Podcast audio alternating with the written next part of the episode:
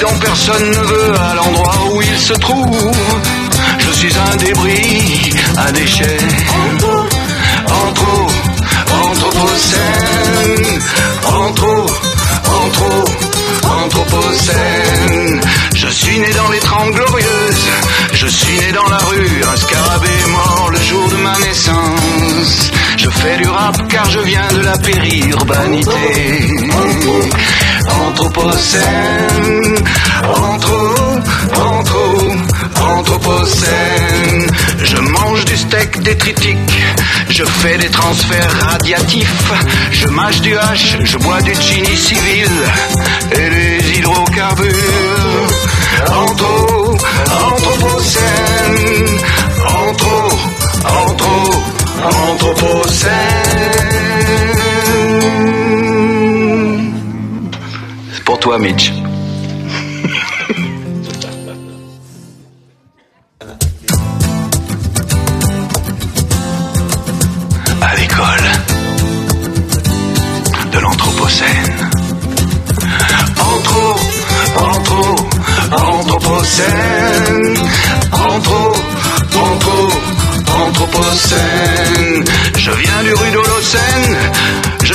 Produit dont personne ne veut à l'endroit où il se trouve.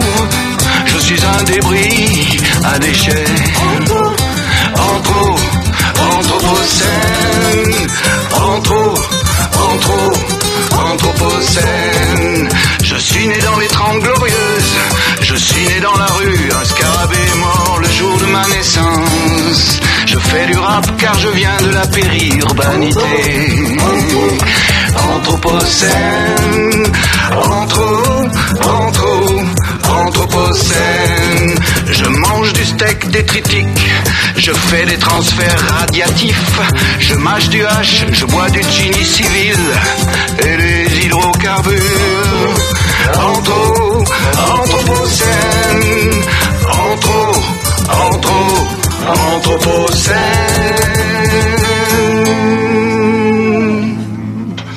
Pour toi. Bonsoir euh, à toutes et à tous. à l'école de l'Anthropocène. Anthro, anthro, Anthropocène. Anthro, anthro, Anthropocène. Je Bonsoir. Euh, le petit morceau que vous venez d'entendre est une création en première mondiale et même sans doute galactique euh, qui a été réalisée par nos partenaires de Radio Bellevue euh, avec lesquels pendant toute la semaine nous avons tenu des plateaux radio, organisé des émissions et les doctorants de l'école urbaine ont participé notamment à ces, à ces émissions de radio, ont interviewé pas mal de gens durant cette semaine qui vous a vu affluer très nombreux pour cette troisième, cette deuxième école de l'Anthropocène. On avait fait une première tentative euh, très discrète euh, en janvier 2018. Et nous avons eu euh, jusqu'à 600 personnes par jour sur, sur ce site pour suivre cette semaine de programmation inédite et assez unique avec tous les soirs un cours public. Nous n'allons pas déroger à la règle aujourd'hui, bien que nous soyons dimanche et que de surcroît c'est la chandeleur et que de surcroît c'est un dimanche historique puisque c'est un dimanche palindrome, hein, euh, 02-02-2020, ça se lit euh, dans les deux sens de la même manière. Il faudra attendre 3030 pour retrouver une situation comparable, donc profitez bien hein, jusqu'à la fin de la soirée, et notamment euh, vers 22h20. Enfin bref, vous voyez que c'est- une journée historique, et en plus on m'a dit que c'était la chandeleur, donc euh, que les crêpes se, justifient euh, pleinement. Euh, avant de, commencer le, cours, il y a encore quelques places sur les canapés. Vous pouvez encore prendre des chaises. Avant de commencer le cours, je voudrais quand même remercier tous ceux qui ont pu faire en sorte que cette semaine soit possible. D'avoir toute l'équipe de l'école urbaine, Valérie, Anne, Alice, Coralie, Bérénice, Lucas, Adrien, euh, Alfonso, Lou, Chuan, Isabelle, Adrien et Jérémy. Je pense qu'on peut les applaudir. Merci pour eux parce qu'ils ont travaillé d'arrache-pied. J'ai la chance d'avoir une équipe formidable et pour euh, organiser une semaine comme ça, il, faut euh, des gens euh, compétents, efficaces, dévoués et qui croient au projet de l'école urbaine, ce qui est leur cas. Je les remercie chaleureusement. Nous avons également bénéficié des concours de Cédric qui est ici et de Nancy. Cédric dirige une société de programmation qui s'appelle October Octopus et qui nous a aidés à mettre en place le programme. Donc on peut l'applaudir aussi. Il est discret mais efficace.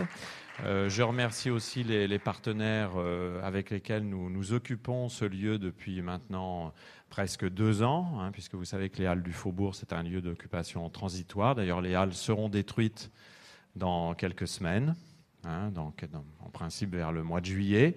Mais euh, pendant plus de deux ans, nous avons su faire exister un, lieu de, culture, de formation, de réflexion et de débat public sans que ça coûte vraiment euh, très cher. Ça n'a d'ailleurs pas coûté un rond à la collectivité. Euh, et ce lieu commence à bien fonctionner. C'est peut-être la raison pour laquelle il sera détruit d'ailleurs. mais disant ça, peut-être aurais-je mauvais esprit, ce qui n'est absolument pas mon style. Mais en tout cas, l'année prochaine, nous serons, je l'espère, dans un nouveau lieu provisoire, puisque l'école urbaine a fait le pari de toujours s'implanter en dehors des campus universitaires. Nous sommes un programme universitaire, mais nous souhaitons fonctionner dans des lieux ouverts à tous, puisque nous avons euh, chevillé au, corps et au cœur l'idée que nous devons essayer de faire vivre euh, l'éducation populaire à travers quelque chose qui ressemble à une université pour tous et pour toutes. C'est comme ça que nous avons euh, construit ce, programme. Euh, donc remercier la Taverne Gutenberg, également l'association La Mouche, et puis j'ai déjà remercié les, partenaires de, Radio Frigo, et sans eux, cette semaine n'aurait pas évidemment été aussi réussie. Voilà, maintenant que ces remerciements sont faits, le papier peut rester par terre, c'est pas très anthropocène, mais néanmoins, merci de me le redonner. Maintenant que ces remerciements sont terminés, je vous propose que nous rentrions dans le vif du sujet. Donc, je vais cette année développer un cours qui sera un peu la suite du cours de l'année dernière. Le cours de l'année dernière euh, euh, devrait sortir euh, sous forme de livre dans, quelques semaines, qui devrait s'appeler Pourquoi l'Anthropocène? Si, tout va bien, ça dépend des, de, la manière dont je finirai de rédiger à partir de mes notes. Et cette année, nous, nous allons essayer de nous poser la question suivante. L'Anthropocène serait-il un urbanocène? Je rappelle qu'à l'école euh, urbaine de Lyon, nous, nous, ne prenons pas le mot Anthropocène pour un, fétiche ou un concept devant lequel il faudrait se prosterner. Nous sommes tout à fait conscients des critiques qui peuvent être faites sur ce, sur ce terme. Mais ce qui nous intéresse, c'est que c'est une, une sorte de boîte à outils euh, véritablement très puissante pour poser toute une série de questions. Et c'est ce que je vais essayer de, suggérer ce soir dans l'esprit des cours publics de l'école urbaine, c'est-à-dire, euh, voilà, ça, va dérouler une manière d'aborder les choses qui pourra vous paraître parfois un peu abstraite, voire un peu, un peu complexe, mais euh, c'est le jeu de, ces cours. Alors, euh, ça ne marche plus. Ça marche. Alors je commence toujours euh, désormais mes, séances depuis, depuis presque une dizaine d'années par, par cette image qui est devenue une image fétiche, mais parce que je crois qu'elle est, elle est très intéressante et très importante euh, pour se rappeler de, de quoi on va parler exactement. Euh, l'Anthropocène, c'est en fait une manière d'aborder la question de cet objet-là. Voilà.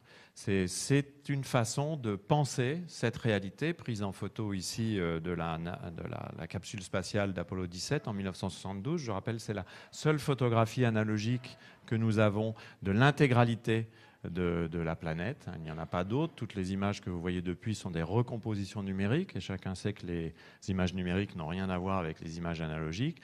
Grâce à cette image prise par un astronaute, nous savons de nos yeux que la Terre existe. Ce n'est pas si mal. Hein. C'est une preuve empirique de, l'existence, non pas de n'importe quelle planète, n'importe quel système biophysique, comme il en existe un nombre indéfini et infini, à travers un univers lui-même infini et en expansion, mais une planète bien particulière, la Terre, qu'on reconnaît euh, au premier coup d'œil, comme je l'ai montré euh, l'année dernière déjà, et c'est une manière aussi de nous rappeler que ce dont nous parlons lorsque nous parlons de l'Anthropocène, c'est en fait d'un concept qui est un vieux concept de la géographie, mais qui a été réactualisé récemment, notamment par la philosophie et l'anthropologie, le concept d'écoumène, qui vient, vous le voyez écrit en grec en dessous, c'est toujours bien d'avoir un peu de grec dans, un cours, ça ça fait sérieux. mais surtout, ce qui est intéressant, c'est que ça permet de retrouver tout, en bas euh, ici, euh, de retrouver la racine oikos, hein, qui, veut donc dire euh, logis, demeure, foyer. Hein, c'est la racine d'écologie. L'écologie serait donc un logos, un discours rationnel sur l'oikos, sur le foyer, la demeure, la maisonnée, mais c'est aussi la racine d'économie, qui devrait donc être un N, donc un ensemble de règles et de lois à propos du foyer. et c'est également la racine d'œcumène, qui renvoie donc tout simplement à l'espace de vie de l'espèce humaine. L'écoumène, c'est l'espace de vie de l'espèce humaine. C'est ce que l'on pourrait appeler son habitat. On retrouve là la, signification première du concept d'habitat développé au XIXe siècle dans les sciences naturelles.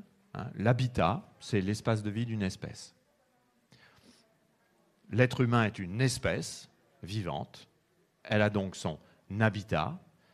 Et il se trouve qu'en raison des conditions mêmes de déploiement de l'espèce humaine sur la planète, eh cet, habitat a comme caractéristique d'être devenu parfaitement congruent de la planète elle-même. La caractéristique de l'espèce humaine, c'est que c'est une espèce qui a inventé un habitat qui est désormais totalement congruent euh, de la planète, ce qui n'était pas le cas historiquement jusqu'à une date très récente. Puisque pendant très longtemps, le coumène humain a été non congruent de la planète. Il était de taille inférieure. Ce n'est que finalement que depuis quelques décennies que l'espèce humaine a su constituer un écoumène terrestre. Hein. la Terre, dans le langage des géographes, c'est donc le nom qu'on donne à l'habitat humain sur la planète. Hein. Nous n'habitons pas la planète, mesdames, messieurs.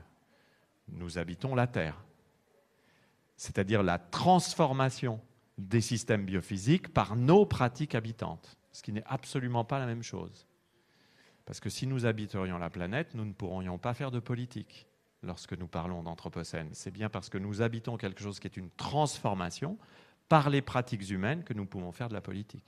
Donc, nous installons notre habitat par nos cohabitations au jour le jour, c'est-à-dire vous êtes des fabricants de l'œcumène, chacun d'entre vous, par vos gestes, par vos actes, et nous installons également cet habitat en raison du fait que nos cohabitations sont également des systèmes relationnels entre nous humains et toutes les autres réalités vivantes ou non vivantes, euh, non humaines. Une chose qu'on a très longtemps oubliée, puisque pendant longtemps, les, géographes, les philosophes, les anthropologues ont pensé que le coumen, c'était le résultat simplement de la relation entre êtres humains. Non, c'est aussi le résultat de la relation entre les humains et les non-humains. Vous savez que c'est au centre de la réflexion anthropologique et philosophique sur l'Anthropocène, et même scientifique. Nous sommes, comme le dit un grand biologiste, Jacques Solos, nous sommes tous entrelacés il y a un entrelacement permanent entre toutes les réalités humaines et non humaines, mais cet entrelacement, c'est un entrelacement entre le vivant humain et le vivant non humain, mais c'est aussi un entrelacement qu'on oublie trop souvent avec les réalités non humaines et non vivantes, puisque nous entretenons des relations très fortes avec des réalités non humaines et non vivantes, par exemple avec des minéraux.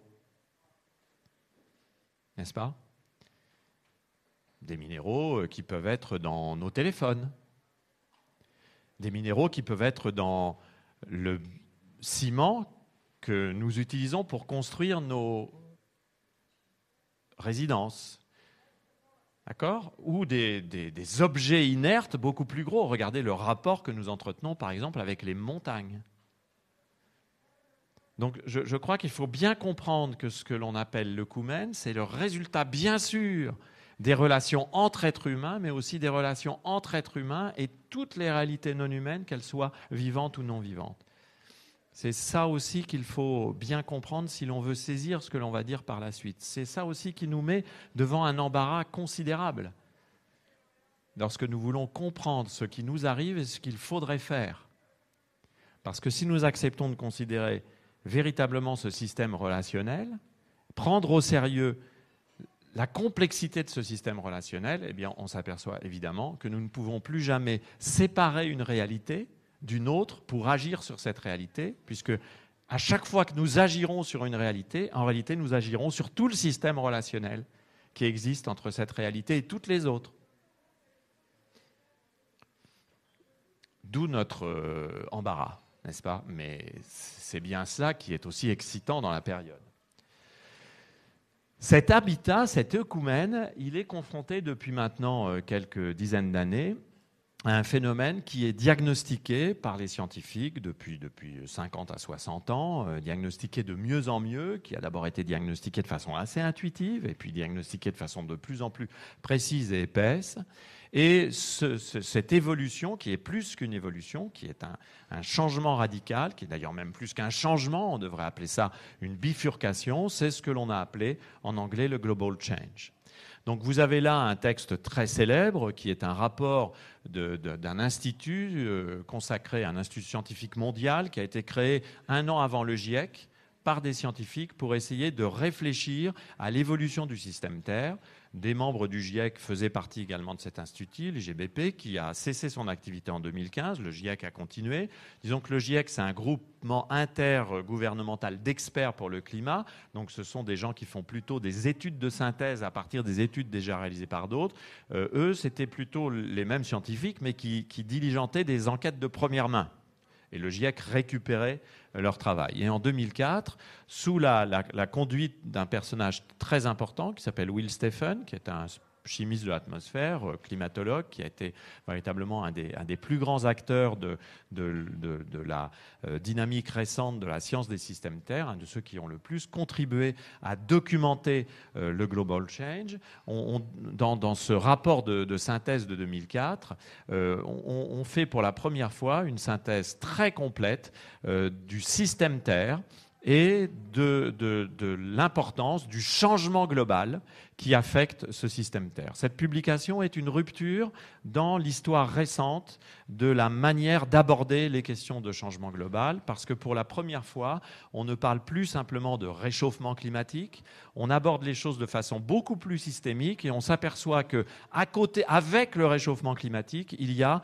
d'autres phénomènes d'évolution extrêmement préoccupants qui commencent à rentrer dans le radar des sciences et qui vont, euh, depuis 2014, euh, être au centre des préoccupations euh, des chercheurs. Ce qui est très intéressant dans ce document, c'est que pour la première fois, on, commence donc à saisir les différentes dimensions du changement global.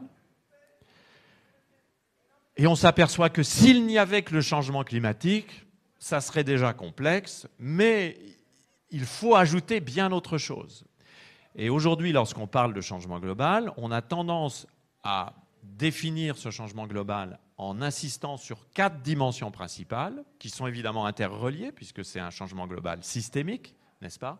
Euh, Et c'est un changement global systémique, nous le reverrons pendant tout ce cours, nous l'avions déjà vu l'année dernière.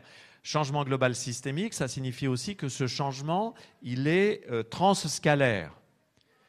C'est-à-dire qu'il est valable à la fois à l'échelle globale du système biophysique planétaire ou de l'œcumène terrestre, mais il est valable à toutes les autres échelles en même temps. C'est-à-dire ce changement global, c'est aussi un changement local et réciproquement. Hein. Donc c'est aussi une des caractéristiques du, moment anthropocène, c'est cette prise de conscience de la relation entre toutes les échelles qu'on avait l'habitude euh, jadis de séparer. N'est-ce pas? Le global contemporain, ça n'est absolument pas le mondial à l'ancienne. Hein, c'est un global systémique, ce n'est pas un global d'entités séparées. Alors il y a un point très négatif dans cela, c'est que ça, fait que tout changement global concerne tous les lieux, toutes les manifestations spatiales et sociales de quelque échelle que ce soit. Ça veut donc dire, en termes un peu plus trivial, personne ne pourra échapper aux conséquences du changement global, personne ne pourra se protéger, personne ne pourra fuir, personne ne pourra se mettre à l'écart. Mais le côté positif, ça veut dire que en agissant localement, on peut aussi avoir des possibilités de produire des effets globaux. C'est-à-dire le, le système fonctionne en quelque sorte dans les deux sens. Donc ce qui est un, principe de désespérance peut devenir aussi un principe d'espérance, politiquement parlant, s'entend. Donc ce changement global, on a l'habitude de considérer qu'il y a quatre dimensions principales. Le réchauffement climatique et tous ses effets systémiques, tout ce qu'on appelle les, effets de seuil en particulier, hein, les fameux tipping points qu'on commence à découvrir et qui font qu'on a l'impression qu'à un moment donné, un système, notamment euh, climatique, bascule euh, dans quelque chose qu'on n'est absolument plus capable de modéliser et de comprendre. Et on est devant des principes d'incertitude qui sont aujourd'hui euh, des principes radicaux. Le réchauffement climatique tel qu'on l'aborde aujourd'hui est beaucoup plus préoccupant dans ses effets que ce que l'on croyait il y a 20 ans. Puisqu'on prend de plus en plus conscience des effets en cascade, et plus qu'en cascade, avec des boucles de rétroaction entre simplement ce réchauffement de température et tout ce que cela va euh, emporté en quelque sorte sur son passage. Donc la situation était grave, elle l'est beaucoup plus aujourd'hui, et on sait en particulier qu'il est vraisemblable qu'au-delà d'un certain niveau de réchauffement climatique, alors il y aura des effets d'emballement du système qui sont à proprement parler aujourd'hui euh, non connaissables. C'est cette découverte-là, de ces fameux tipping points, qui, fait qu'un certain nombre de spécialistes posent aujourd'hui très clairement la question dans les termes que je vais euh, exposer, à savoir que cela nous confronte à la possibilité d'une crise majeure de l'habitabilité de la planète. Pour la première fois, nous sommes capables de dire, et si tout ou partie de la planète devenait réellement inhabitable? Bon, ce qui est une question quand même euh, pour nous, êtres humains, euh, qui n'est pas complètement triviale. Hein. Donc, euh, deuxième aspect, le déclin accéléré de la biodiversité. Sixième ou septième phase d'expansion, ça dépend si on entre une phase de, disparition, pardon, si on entre une, une phase de disparition d'archéobactéries. Donc un déclin très accéléré de la biodiversité et chose remarquable, ce qui disparaît aujourd'hui, ou la biodiversité qui diminue aujourd'hui radicalement, ça n'est pas simplement la biodiversité des espèces extraordinaires, des espèces qui depuis longtemps étaient considérées comme des espèces sauvages, menacées. Non, on voit une crise de la biodiversité des espèces courantes, y compris des espèces domestiques. Je crois que c'est Olivier Amand euh, qui, a fait un des cours publics qui, qui doit être dans la salle, qui l'a dit l'autre jour, il y a des centaines d'espèces domestiques dont on craint la disparition. Ça, c'est aussi une rupture. Vous voyez ce que je veux dire? Quand vous voyez que dans certaines campagnes, 50 euh, à 60 des oiseaux, des, des colonies d'oiseaux ont été massivement touchées par la disparition du nombre d'oiseaux présents, voire certaines espèces ordinaires ont, ont quasiment ou totalement disparu, ça pose évidemment des questions absolument redoutables. Euh, épuisement des ressources, c'est euh, la troisième dimension du changement global. Un épuisement des ressources qui, là aussi, devient d'une ampleur euh, supérieure à tout ce qu'on avait imaginé, puisque c'est un épuisement non seulement des ressources non renouvelables, pas, pas, de celles qu'on voudrait voir épuisées vite d'ailleurs, parce que nous, vous savez que nous avons un problème avec le carbone fossile. Nous avons un problème avec le, carbone fossile euh, euh, utilisable comme énergie, parce qu'en fait, euh, il y, en a, encore trop et trop peu cher. Si nous étions véritablement au-delà du pic de production pétrolier, comme on l'annonçait dès le rapport Midos, on l'annonçait je crois dans les années 90, si nous étions dans cette circonstance-là, nous serions dans un autre état. Manque de bol avec les sables bitumineux, le gaz de schiste, la découverte de nouveaux gisements gaziers, de nouveaux gisements pétroliers de plus en plus euh, loin et profonds, mais exploitables avec les technologies. Nous sommes encore dans une période d'énergie euh, relativement abondante et relativement peu chère et qui peut d'ailleurs connaître des baisses de prix brutales. Vous avez peut-être vu que le coronavirus vient de provoquer en 3-4 jours un, début de décrochage du prix du pétrole. Donc nous sommes encore dans une période où très rapidement, le pétrole disponible est surabondant par rapport à la demande. C'est une tuile, hein mais c'est comme ça. Donc nous avons des énergies non renouvelables qui s'épuisent, mais le truc le plus fort, c'est que nous avons aussi des épuisements de, ressources renouvelables. Alors ça, c'est quand même aussi quelque chose d'assez étonnant à cette échelle-là. Euh, alors, euh, de quoi parle-t-il? Bah, Tout simplement, prenez les ressources halieutiques. Halieutiques, c'est-à-dire les ressources de pêche. Nous avons été capables d'épuiser ou de quasi-épuiser des ressources halieutiques que l'on considérait il y a un siècle encore comme inépuisables. Par exemple, la morue. Le cabillaud. Qu'est-ce qui explique que le cabillaud est devenu presque plus cher que le filet de bœuf? Ce qui n'est quand même pas un truc auquel on était préparé quand on est né dans ma génération. C'est parce qu'aujourd'hui, certaines zones de pêche sont quasiment épuisées. Je rappelle qu'il y avait un Britannique qui avait écrit ce livre extraordinaire qui s'appelle In Code We Trust, hein, pour jouer sur le mot euh, code cabillaud, God, In God We Trust, In Code We Trust, pour montrer à quel point cette ressource apparemment inépuisable avait construit l'ensemble de l'économie maritime et pas que de l'Europe du Nord-Ouest. La Norvège, tous les pays scandinaves, mais aussi la Grande-Bretagne s'est construite sur cette économie-là. D'ailleurs, entre nous soit dit, des historiens et des politistes montrent le lien qu'il y a très clairement aujourd'hui en Grande-Bretagne entre certains votes Brexit et l'épuisement des ressources de pêche et la disparition des activités de pêche. Donc nous sommes dans une période où nous pouvons voir l'épuisement de ressources ou le quasi-épuisement de ressources renouvelables. Et puis la, la quatrième manifestation du changement global. C'est une manifestation qu'on commence à, modéliser depuis peu de temps, parce qu'on avait un tout petit peu euh, laissé passer ça, c'est qu'on s'aperçoit qu'il y a une évolution de ce que l'on pourrait appeler le métabolisme des systèmes biotiques et abiotiques, c'est-à-dire qui sont des systèmes mélangés. Par exemple, on s'aperçoit qu'il y a un changement de ce qu'on pourrait appeler le métabolisme des sols. On y reviendra, on reparlera des bactéries plus tard. Les bactéries sont des très grands acteurs urbains. Hein. Donc euh, aujourd'hui, les bactériomes des sols sont vraisemblablement bouleversés par, par exemple, les effets du réchauffement.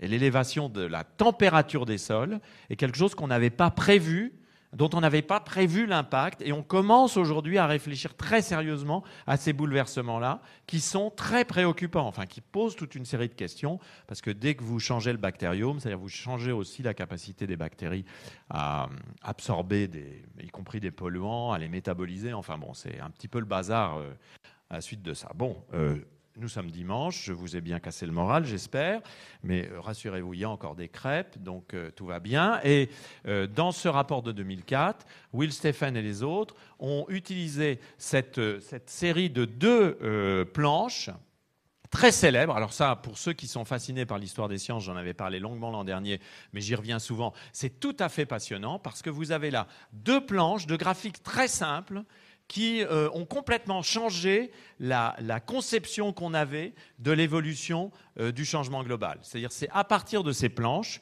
que Will Stephen et quelques autres ont été amenés à euh, formuler l'hypothèse de la grande accélération, voilà, c'est paru en 2004 et ils ont repris euh, tout ça en 2015 dans du Anthropocene Review avec les mêmes auteurs ou peu s'en faut. La grande accélération, eh bien, vous voyez ici sur tous les schémas qui sont faits de la même manière, vous avez une ligne verticale pointillée qui est 1950 et vous voyez que tous les graphiques sont en fait des graphiques qui ont à peu près le même profil, le même pattern, le même dessin et euh, vous n'avez pas besoin de rentrer dans les détails parce qu'ensuite, euh, évidemment, on pourrait passer des heures hein, sur, ces, sur ces graphiques. Mais vous voyez bien population, euh, euh, produit intérieur brut, investissement direct, population urbaine, consommation d'énergie primaire, fertilisants, barrages, utilisation de l'eau, utilisation, production de papier, développement du tourisme international. Regardez, ça c'est spectaculaire, hein, le tourisme international. Vous avez vu ça, cette pente? Euh, Télécommunications, transportation, transport, logistique savent que quand vous avez des courbes comme ça, c'est qu'il y a un changement dans l'ordre euh, des phénomènes que vous euh, étudiez et que ce changement, c'est un changement radical. C'est une bifurcation, c'est une indication de bifurcation. Donc, que se passe-t-il? Eh bien, on s'aperçoit qu'il se passe exactement la même chose dans ce qu'ils appellent Earth System Trends, donc dans les tendances du système Terre carbone, euh, nitrate, méthane, ozone stratosphérique, température de surface. Les, pentes sont évidemment un peu plus irrégulières, mais on voit le même type de dessin.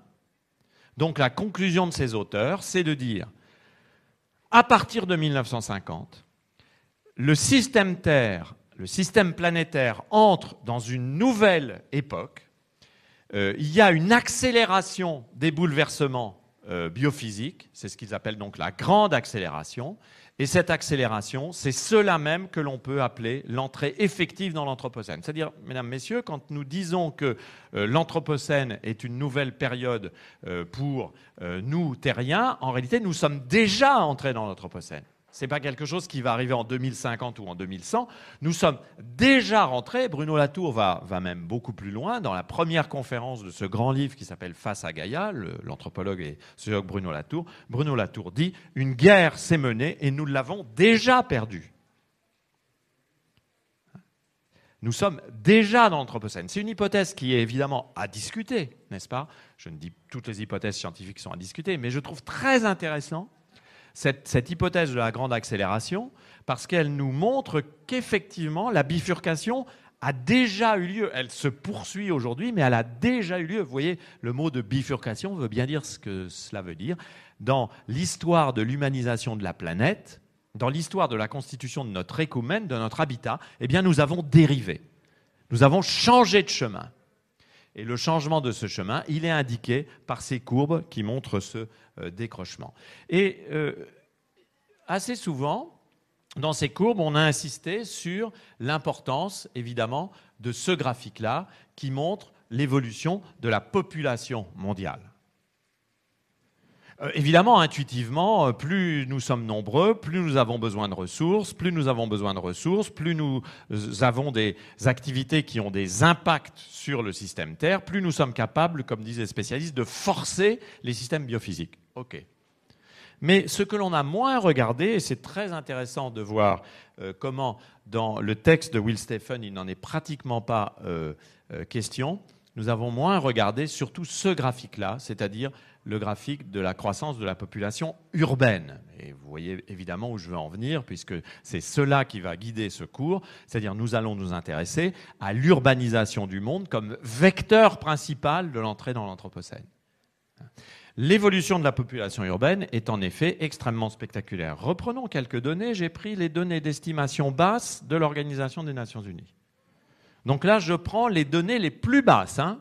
Je prends les données planchées. Les données plafonds sont, supérieures à 1,5 milliard et demi à 2 milliards. Donc je me place dans l'hypothèse la plus favorable, entre guillemets, en tout cas celle qui nous renvoie au moins de croissance démographique par rapport à tout ce que nous savons aujourd'hui de l'évolution. Eh bien, regardez bien, et vous n'avez pas besoin de moi pour le voir, la population du monde entre 1900 et 2050, 1900-2050, c'est vraiment très peu de choses, c'est six générations. C'est beaucoup, évidemment, pour chacun d'entre nous, mais en fait, ça n'est pas si énorme que ça. Et dans l'histoire de l'anthropisation, de l'humanisation de la Terre, ça n'est rien. Six générations, des gens comme moi, nés en 1960, je le dis souvent à mes étudiants qui me considèrent comme une sorte de, dinosaure, euh, donc des gens comme moi, mon grand-père était né en 1900. Je l'ai connu pendant euh, euh, pratiquement 30 années de ma vie n'est-ce pas? Donc je, me souviens de conversations avec une personne qui est née en 1900, vous voyez ce que je veux dire? Dont les souvenirs d'enfance sont ceux de la guerre de 14. Donc ça n'est pas si loin. 2050, je serai fringant, nonagénaire. Donc j'aurai le souvenir de gens nés en 1900 et je pourrais avoir la possibilité de vivre 2050 et d'avoir des enfants et des petits-enfants qui peut-être vivront jusqu'à la fin du 21e siècle. Vous voyez? Donc c'est peu de choses, hein? C'est rien du tout. Nous sommes là dans des temps qui sont des temps non pas archéologiques ou des temps géologiques, nous sommes vraiment dans les temps chauds de l'histoire, n'est-ce pas? Donc cela nous concerne, nous, terriens d'aujourd'hui. Eh bien, nous voyons que dans ces 150 ans, la population urbaine aura été, la population du monde aura été multipliée par 6. C'est déjà absolument colossal. Il aura fallu des dizaines de milliers d'années d'humanisation, Jean-Paul Demoule l'a rappelé euh, lundi soir à la conférence d'ouverture, pour que l'on franchisse le milliard d'habitants au la fin du XVIIIe, au début du XIXe siècle, au milieu du XIXe siècle, on ne sait pas exactement, mais il aura fallu des dizaines de milliers d'années. Pendant des dizaines de milliers d'années, l'occupation humaine de la Terre a été une occupation de jardinage, si je puis dire. On, était euh, une espèce relativement marginale.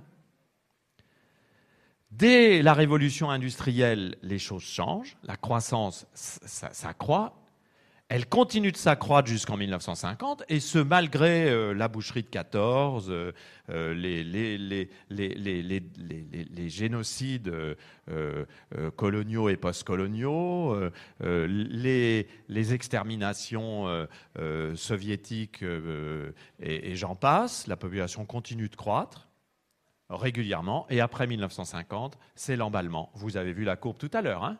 Après 1950, c'est l'emballement. Des démographes, dès 1945, Alfred Sauvy notamment, s'inquiètent de la croissance de la population et, modélisent une population à 16 ou 17 milliards en 2050, voire 20 milliards. On n'y sera pas, on sera entre 10 et 11 et demi, peut-être 12.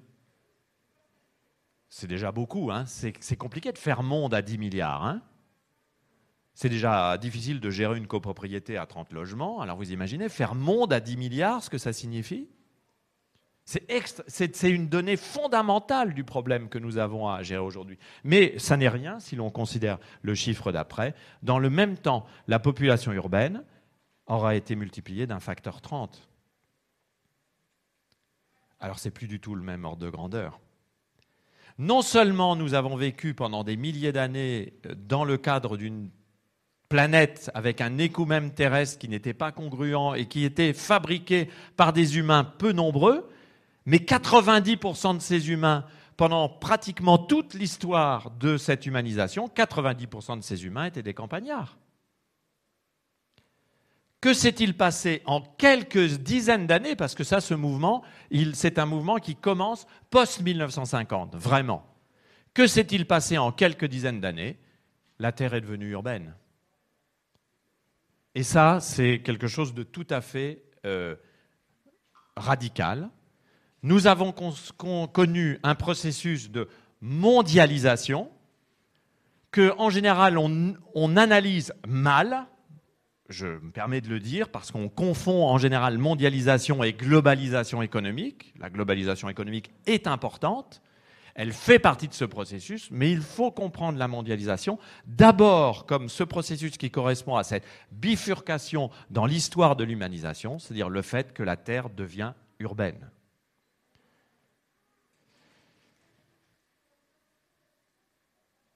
Un nouvel espace social, comme je dis, d'échelle planétaire s'installe. Et cet espace social, il est fabriqué en quelque sorte par l'urbanisation, d'où cette formule. Les terriens sont des urbains. Un, auteur très intéressant, euh, euh, sous-estimé parfois et à tort, qui s'appelle Thierry Paco, qui est philosophe de, l'urbain, écrit en 1997 un livre euh, qui, a compris avant d'autres ce qui se passait. Ce livre s'appelle Homo Urbanus dans des petites éditions qui ont disparu depuis, qui sont les éditions du Félin. Euh, et, euh, Paco est un des premiers à dire, ben voilà, les terriens sont aujourd'hui des urbains.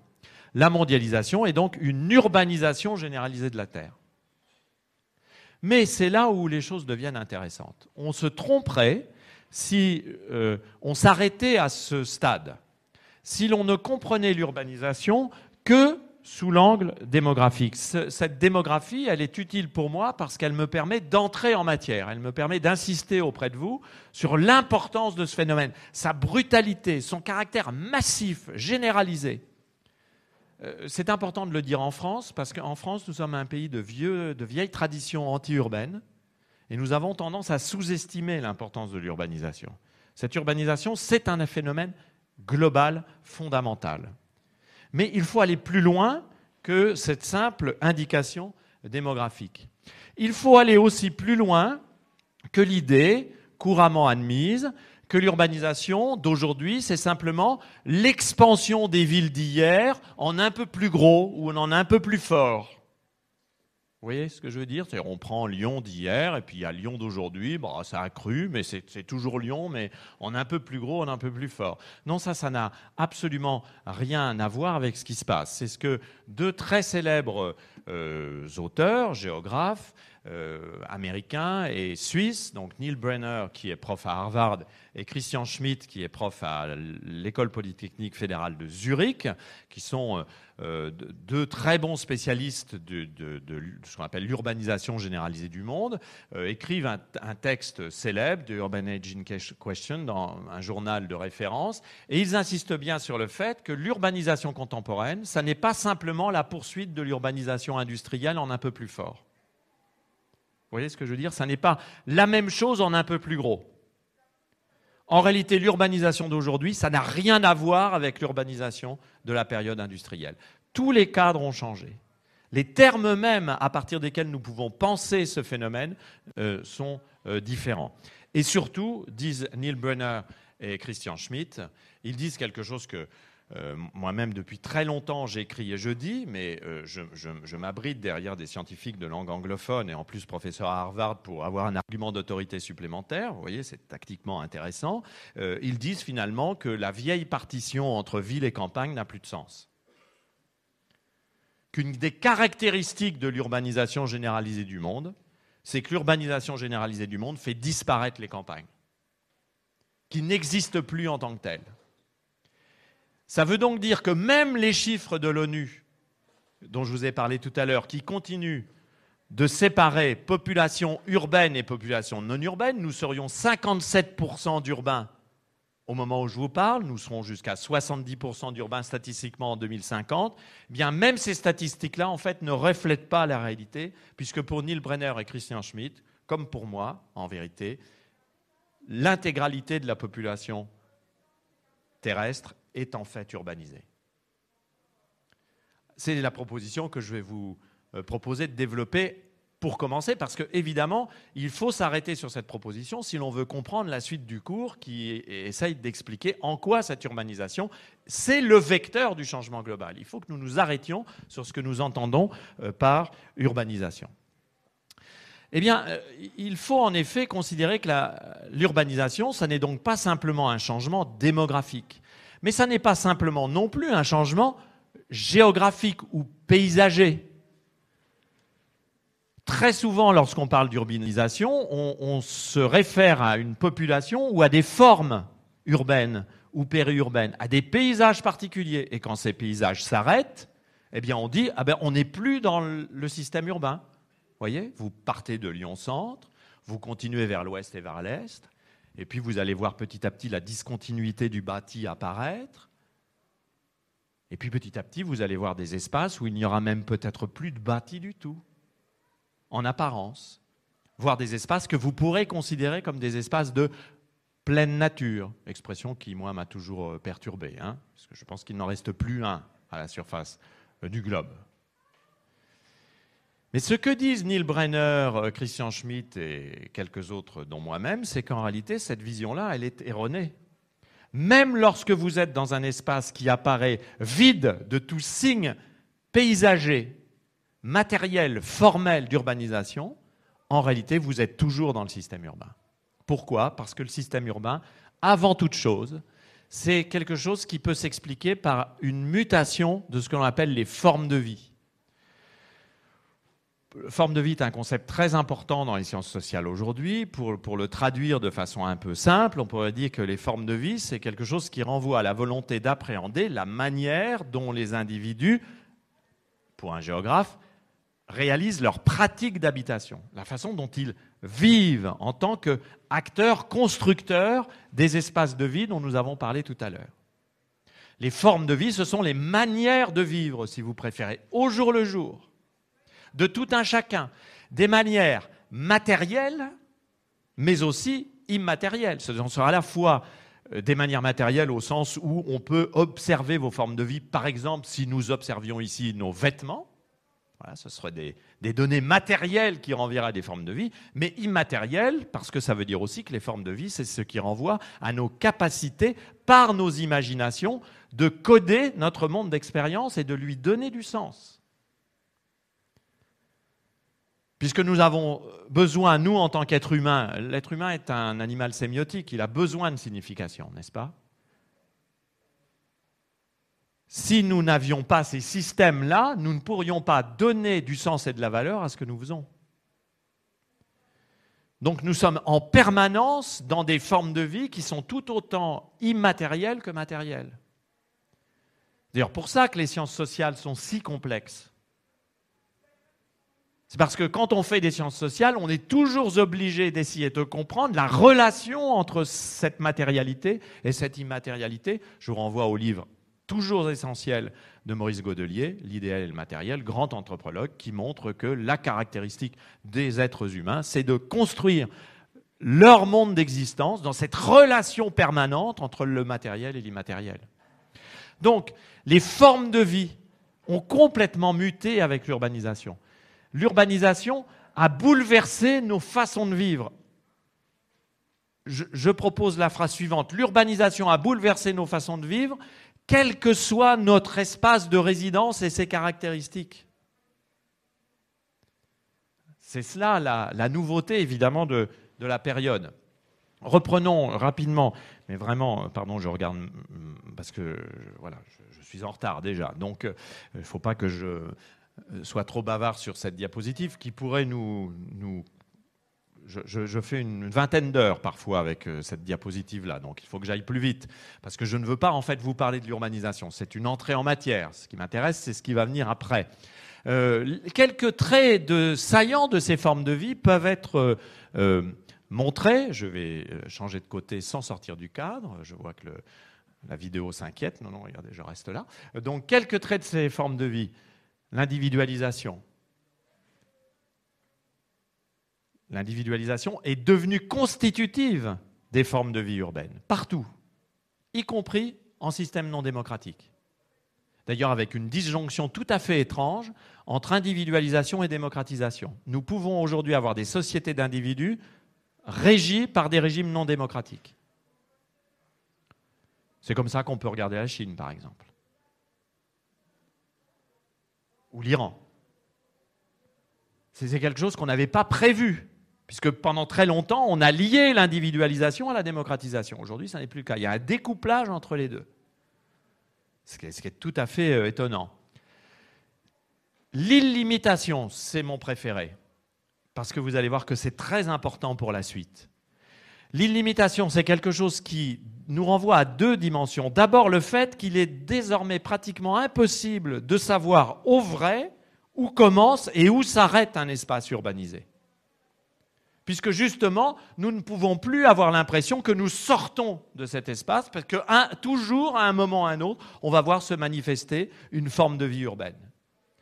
La première à avoir compris ça est une très grande historienne de l'urbanisme, qui s'appelle Françoise Choé, qui, dans un catalogue publié par le Centre Pompidou à la suite d'une exposition qui s'appelle Ville, Art et Architecture en Europe, 1840-1914, euh, publie dans le catalogue un texte extraordinaire qui s'appelle La mort de la ville et le règne de l'urbain, C-H-O-A-Y. Et dans ce texte, elle dit La ville est morte, parce que ce qui est mort avec l'urbanisation de ces 20 dernières années, c'est la culture de la limite qui faisait la ville classique, puisque la ville classique, c'était une entité qui pouvait se définir à partir de ce qui n'était pas elle, c'est-à-dire à partir de la limite qui faisait qu'on en, sortait. N'est-ce pas? Les limites de la ville ont toujours été, historiquement, quelque chose de tout à fait essentiel. On les a bornées, on les a protégées, on les a fiscalisées, on les a construites comme des éléments significatifs, eh bien aujourd'hui, ces limites, où sont-elles? Nous ne le savions déjà pas en 1994, mais nous le savons encore moins aujourd'hui depuis que nous sommes équipés d'objets connectés et d'objets communicationnels, puisque partout où nous sommes connectés et connectables, nous sommes potentiellement en lien avec l'ensemble des autres espaces urbains avec lesquels nous pouvons communiquer. C'est-à-dire que cette question même de la limite devient aujourd'hui problématique. Un certain nombre d'auteurs disent, et c'est d'ailleurs une proposition très stimulante, à mesure que les villes n'ont plus de limites extérieures, ce qui est devenu essentiel, ce sont les limites intérieures. Ça, ça serait un autre cours à faire, euh, c'est une thématique que j'aime beaucoup développer, mais on s'aperçoit que l'illimitation dont je parle, c'est accompagné du développement d'une culture de la séparation intra-urbaine. Nos villes sont illimitées, mais elles sont de plus en plus séparées en entités euh, délimitées par des frontières culturelles, sociales, ethniques de plus en plus difficiles à franchir. Pour le dire autrement, les espaces urbains sont devenus illimités, mais les espaces urbains sont devenus aussi de plus en plus ségrégés. Ce qui est une des caractéristiques aussi de la période que nous avons à aborder. Mais l'illimitation, c'est aussi autre chose. L'illimitation, c'est quelque chose qui renvoie à l'idée que pour satisfaire les besoins de ce système, alors on a besoin de mobiliser de façon illimitée toutes les ressources possibles et imaginables. C'est contre cette idée-là que le débat euh, sur l'Anthropocène vient se heurter immédiatement, puisque, je vous le savez, le débat sur l'Anthropocène, c'est pratiquement toujours un débat sur la limitation de l'utilisation des ressources. Or, nous sommes dans un système, ce sera une de mes propositions pour le prochain cours, nous sommes dans un système urbain qu'on peut qualifier fondamentalement d'extractiviste. Et d'extractiviste illimité. L'idée sur laquelle se fonde le développement du système urbain depuis 70 ans, c'est que tout besoin doit être satisfait par une production de ressources qui en elle-même ne peut pas être limitée. Et euh, je, ne m'avance pas beaucoup en vous disant que le grand chantier politique des prochaines années, c'est celui-ci. Ça n'est même pas la question de la décroissance, c'est encore autre chose. C'est quelque chose de beaucoup plus profond peut-être, qui est un rapport à la capacité que nous avons à satisfaire nos besoins, ou ce que nous estimons être nos besoins, par une illimitation de la requête de ressources. Et ça, c'est vraiment, vraiment quelque chose de tout à fait fondamental et qui est dans nos modes de vie, qui est intégré dans nos formes de vie. C'est quelque chose sur lequel nous-mêmes nous sommes appuyés. À un point tel qu'il suffit que nous, dans nos vies quotidiennes, en Europe, en France, nous décidions, euh, par exemple, de ne pas jeter quelque chose ou d'économiser un, appareil ou de garder un appareil un peu vieux ou, de moins consommer d'une ressource élémentaire, pour que nous ayons l'impression d'être des héros. N'est-ce pas? Je ne change pas ma machine à laver, je suis un héros.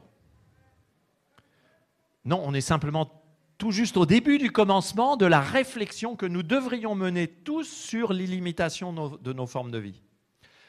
La mobilisation, tout bouge tout le temps. Je vais vite, ok, on y reviendra. La connexion, non seulement tout bouge tout le temps, mais tout doit être toujours connecté à tout. On en a remis une couche avec la numérisation.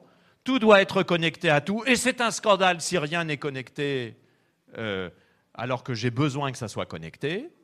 Même ici, au sein de l'école urbaine, on a un réseau Wi-Fi ou de Faubourg qui est limite juste. Eh on, se prend à s'énerver parce qu'on n'arrive pas à se connecter aussi vite et aussi rapidement qu'on le voudrait. Donc c'est devenu complètement au cœur de nos vies. la vie contemporaine est une vie connectée. Avez-vous remarqué que les plus grandes capitalisations boursières sont évidemment aujourd'hui des capitalisations boursières des GAFAM, 7 hein, sur 10 Google, Amazon, Facebook, etc. Mais que toutes ces entreprises sont quoi? Sont des entreprises de connectique. N'est-ce pas? Ce sont des entreprises d'intermédiation, dirait Stéphane Grimbach, qui a fait un très beau cours hier sur la société anthropocène et, l'ère du contrôle numérique. Mais ce sont d'abord des entreprises de connectique. Donc nous sommes des monades connectées, ce qui est une contradiction dans les termes. Et puis, euh, l'importance de la numérisation, je le dis, et puis quelque chose qui pourrait euh, nous retenir longtemps autour de cette question de la normalisation et la normation. Parce que nous sommes également dans un monde où nos formes de vie sont de plus en plus imprégnées par les normes, par les standards, par les règles, les prescriptions. Et nous sommes, comme dirait Michel Foucault, à la fois confrontés à la normalisation, c'est-à-dire quelque chose qui renvoie à l'édiction de règles juridiques qui nous cadrent, mais aussi à ce qu'il appelait la normation, c'est-à-dire des systèmes de valeurs qui essaient de nous conditionner pour avoir des pratiques conformes à un imaginaire ou un idéal. Nous sommes toujours pris entre la normalisation et la normation. Hein, c'est aussi une des caractéristiques de nos vies euh, contemporaines. Alors,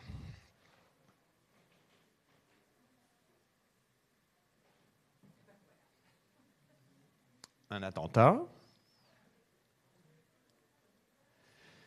toutes ces valeurs sont euh, ce que un grand philosophe euh, américain que, j'aime beaucoup, enfin qui est canadien en l'occurrence, pardon, euh, qui s'appelle Charles Taylor, a, dit dans un livre tout à fait magnifique qui s'appelle The Sources of the Self, hein, les, sources du, moi, la formation de l'identité moderne. C'est ce qu'il appelle des, hyperbiens.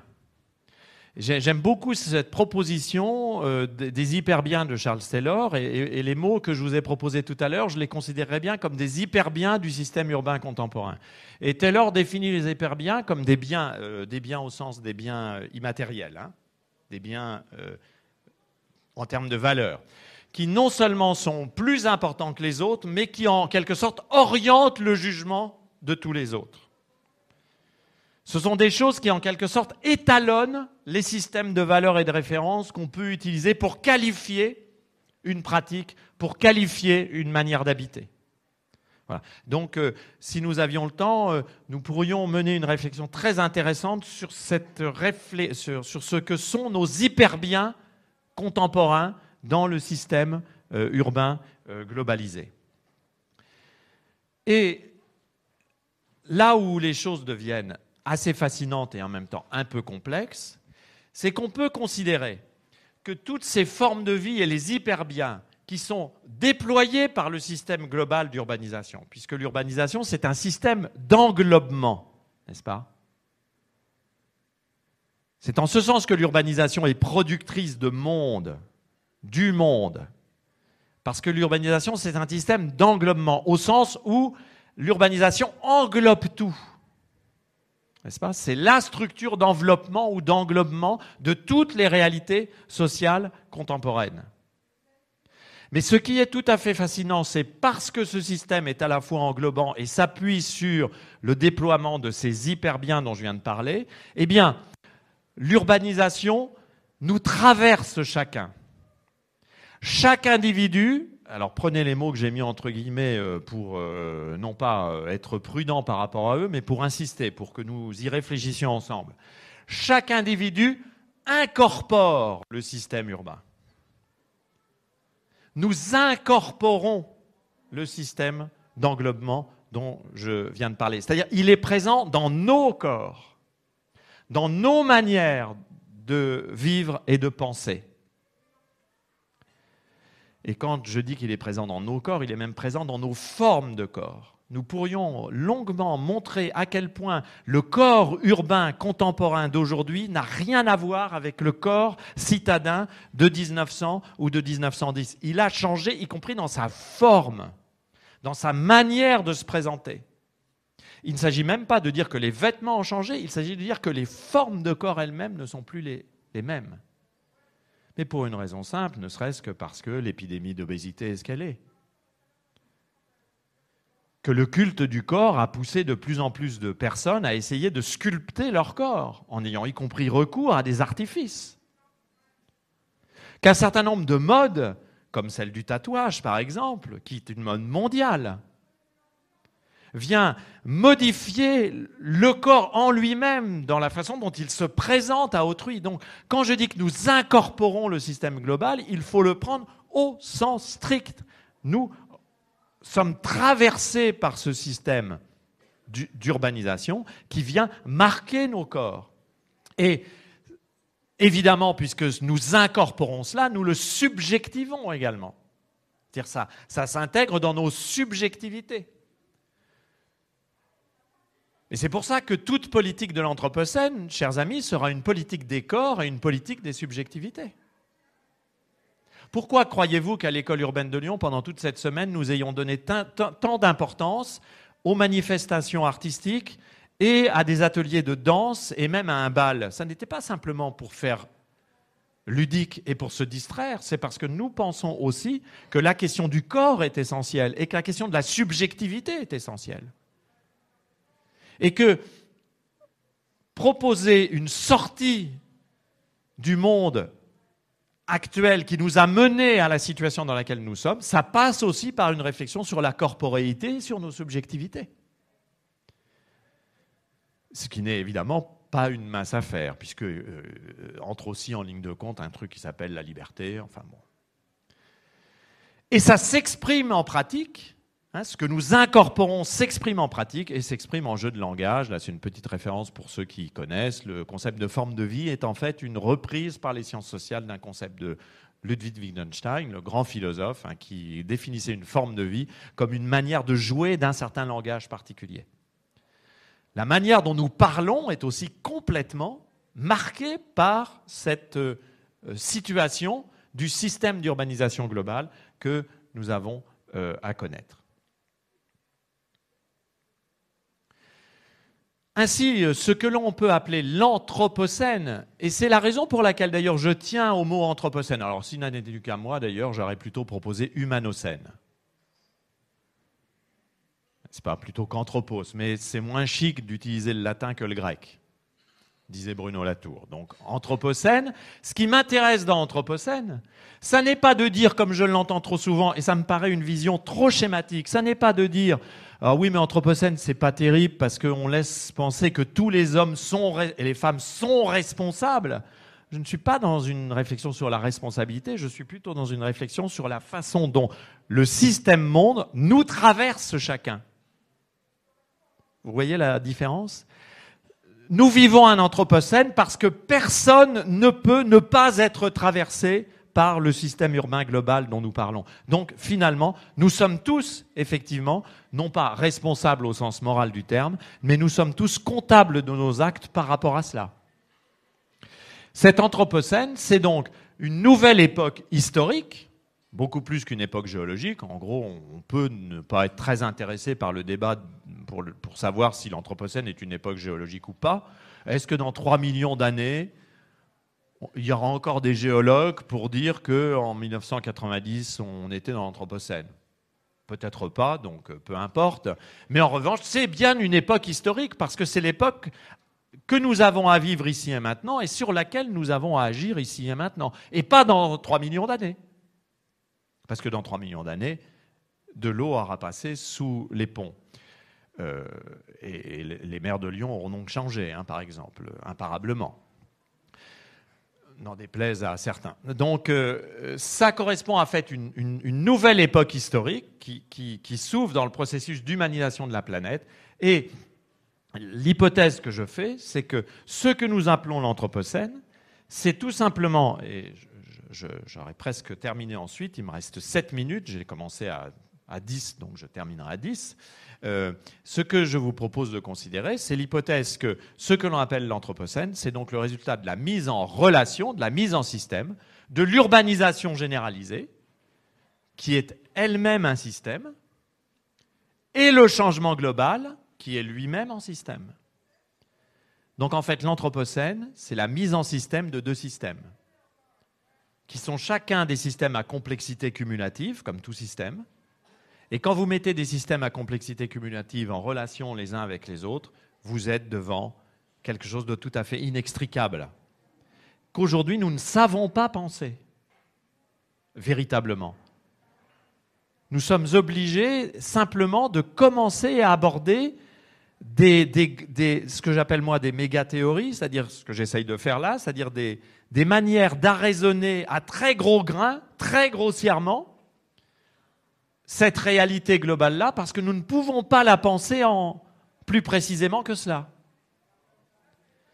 C'est aussi l'intérêt évidemment de la période.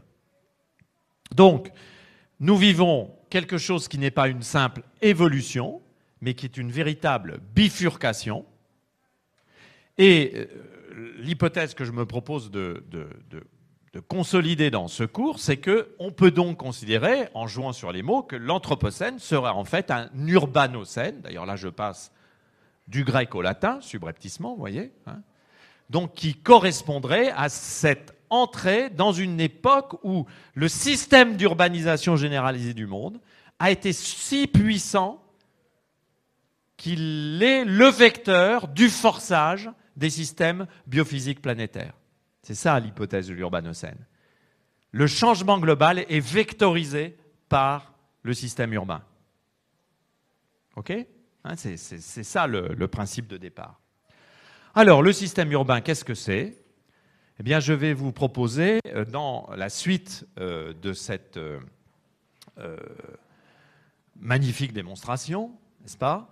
Euh, Je vais vous proposer deux affirmations que nous essaierons de développer. Je vais vous les euh, donner euh, là pour finir. C'est une manière de faire du teasing pour que vous ne puissiez pas ne pas venir à la suite du cours. on va essayer de montrer que le système urbain dont nous parlons, il est tout à la fois infralocal, local, territorial et global. C'est-à-dire la caractéristique du système urbain, c'est qu'il mélange en permanence dans le moindre phénomène toutes les échelles en même temps. De la bactérie au monde global, le système urbain travaille toutes les échelles synchroniquement en même temps. Si vous voulez commencer à avoir une approximation de ce que je veux dire, regardez ce qui se passe à Wuhan, en Chine et dans le monde autour du coronavirus. Si l'on observe le coronavirus, et son déploiement. Le coronavirus est un acteur spatial géographique global. Dans un livre qui s'appelle L'homme spatial, en 2007, j'avais analysé en détail l'épidémie de SRAS en disant que c'était la première épidémie où on pouvait voir un virus devenir un acteur global. C'est exactement ce qui est en train de se passer avec le coronavirus. Eh si vous prenez le coronavirus, vous comprenez intuitivement ce que signifie cette affirmation théorique le système urbain, il est à la fois infralocal, il commence à la bactérie, il commence au virus, et il va, en mêlant toutes les échelles, être à la fois local, Wuhan, territorial, la Chine, et global, le monde.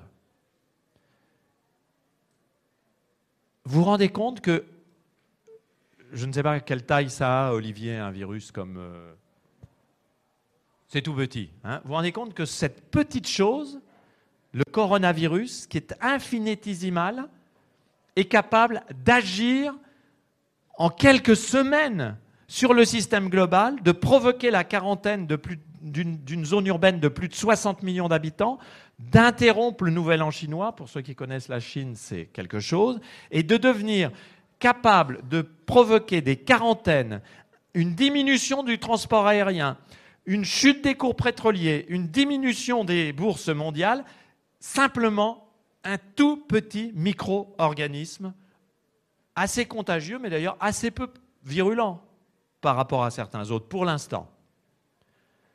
Quand on voit ça, on comprend ce que ça veut dire que le système urbain, il est tout à la fois infralocal, local, territorial et global. Et pourquoi? Parce que c'est le système d'englobement dont je parlais tout à l'heure. Si ce que j'avais dit tout à l'heure n'avait aucune pertinence, nous ne connaîtrions pas la crise du coronavirus.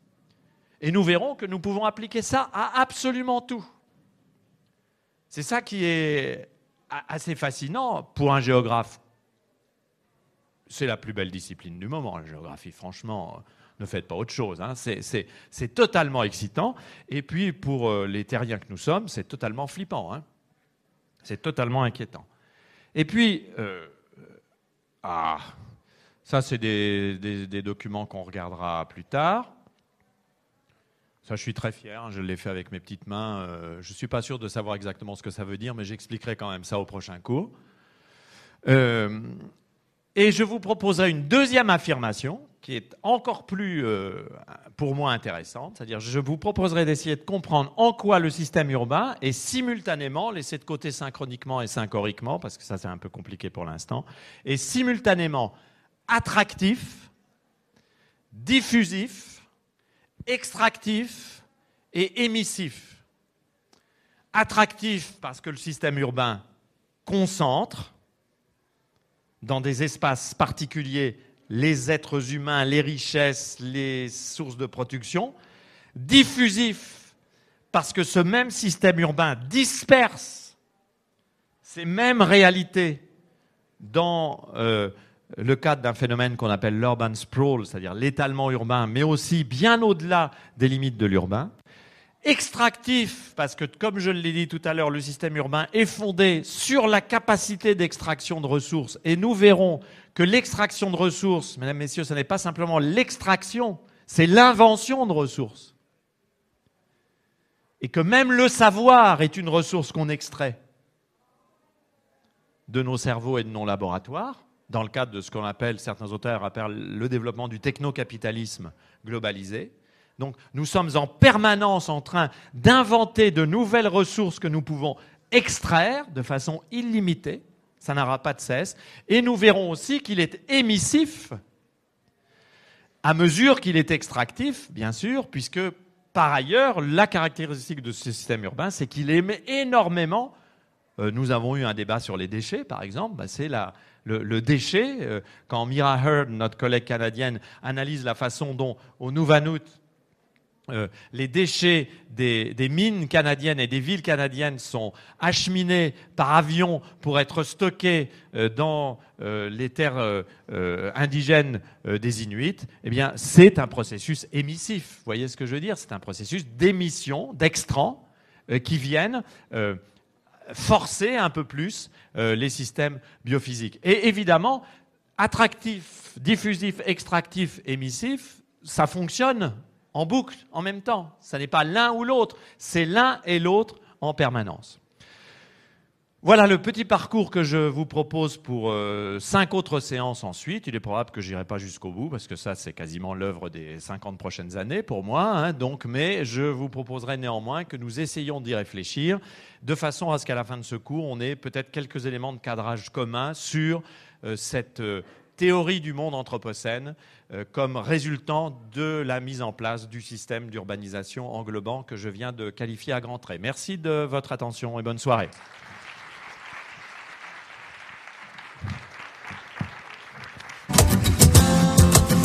À l'école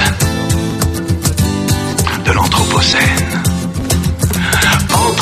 Le se poursuit euh, par euh, la projection des deux films Blade Runner euh, successivement pour ceux qui ont du courage. Donc celui de Ridley Scott avec Harrison Ford, puis celui de Denis Villeneuve avec Ryan Gosling et Harrison Ford.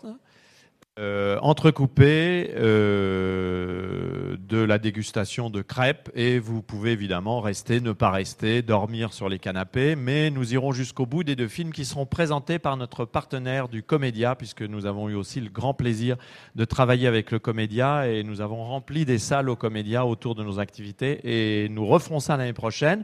Donc rendez-vous pour à l'école de l'Anthropocène 2021, pratiquement aux mêmes dates, mais sans doute pas au même endroit. Et d'ici là, les mercredis de l'Anthropocène, enfin, euh, suivez-nous et il y a de l'activité tout le temps. Merci beaucoup.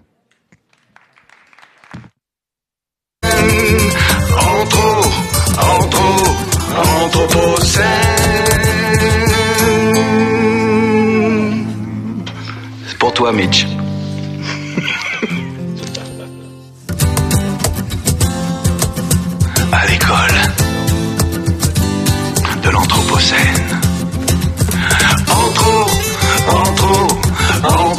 Anthropocène. Anthro, anthro, Anthropocène. Je viens du rue d'Holocène. Je ne suis qu'un produit dont personne ne veut à l'endroit où il se trouve. Je suis un débris, un déchet. Anthro, anthro, Anthropocène. Anthro, anthro, Anthropocène. Je suis né dans les Trente Glorieuses, je suis né dans la rue, un scarabée mort le jour de ma naissance. Je fais du rap car je viens de la périurbanité. Anthropocène, anthro, anthro, anthropocène. Je mange du steak détritique, je fais des transferts radiatifs, je mâche du hache, je bois du chini civil et les hydrocarbures. Anthro, anthropocène, anthro, anthro, anthropocène.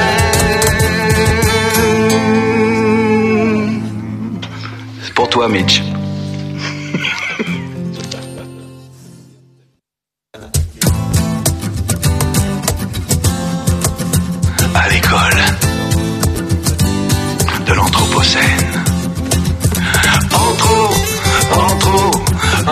prochaine. En trop, en trop.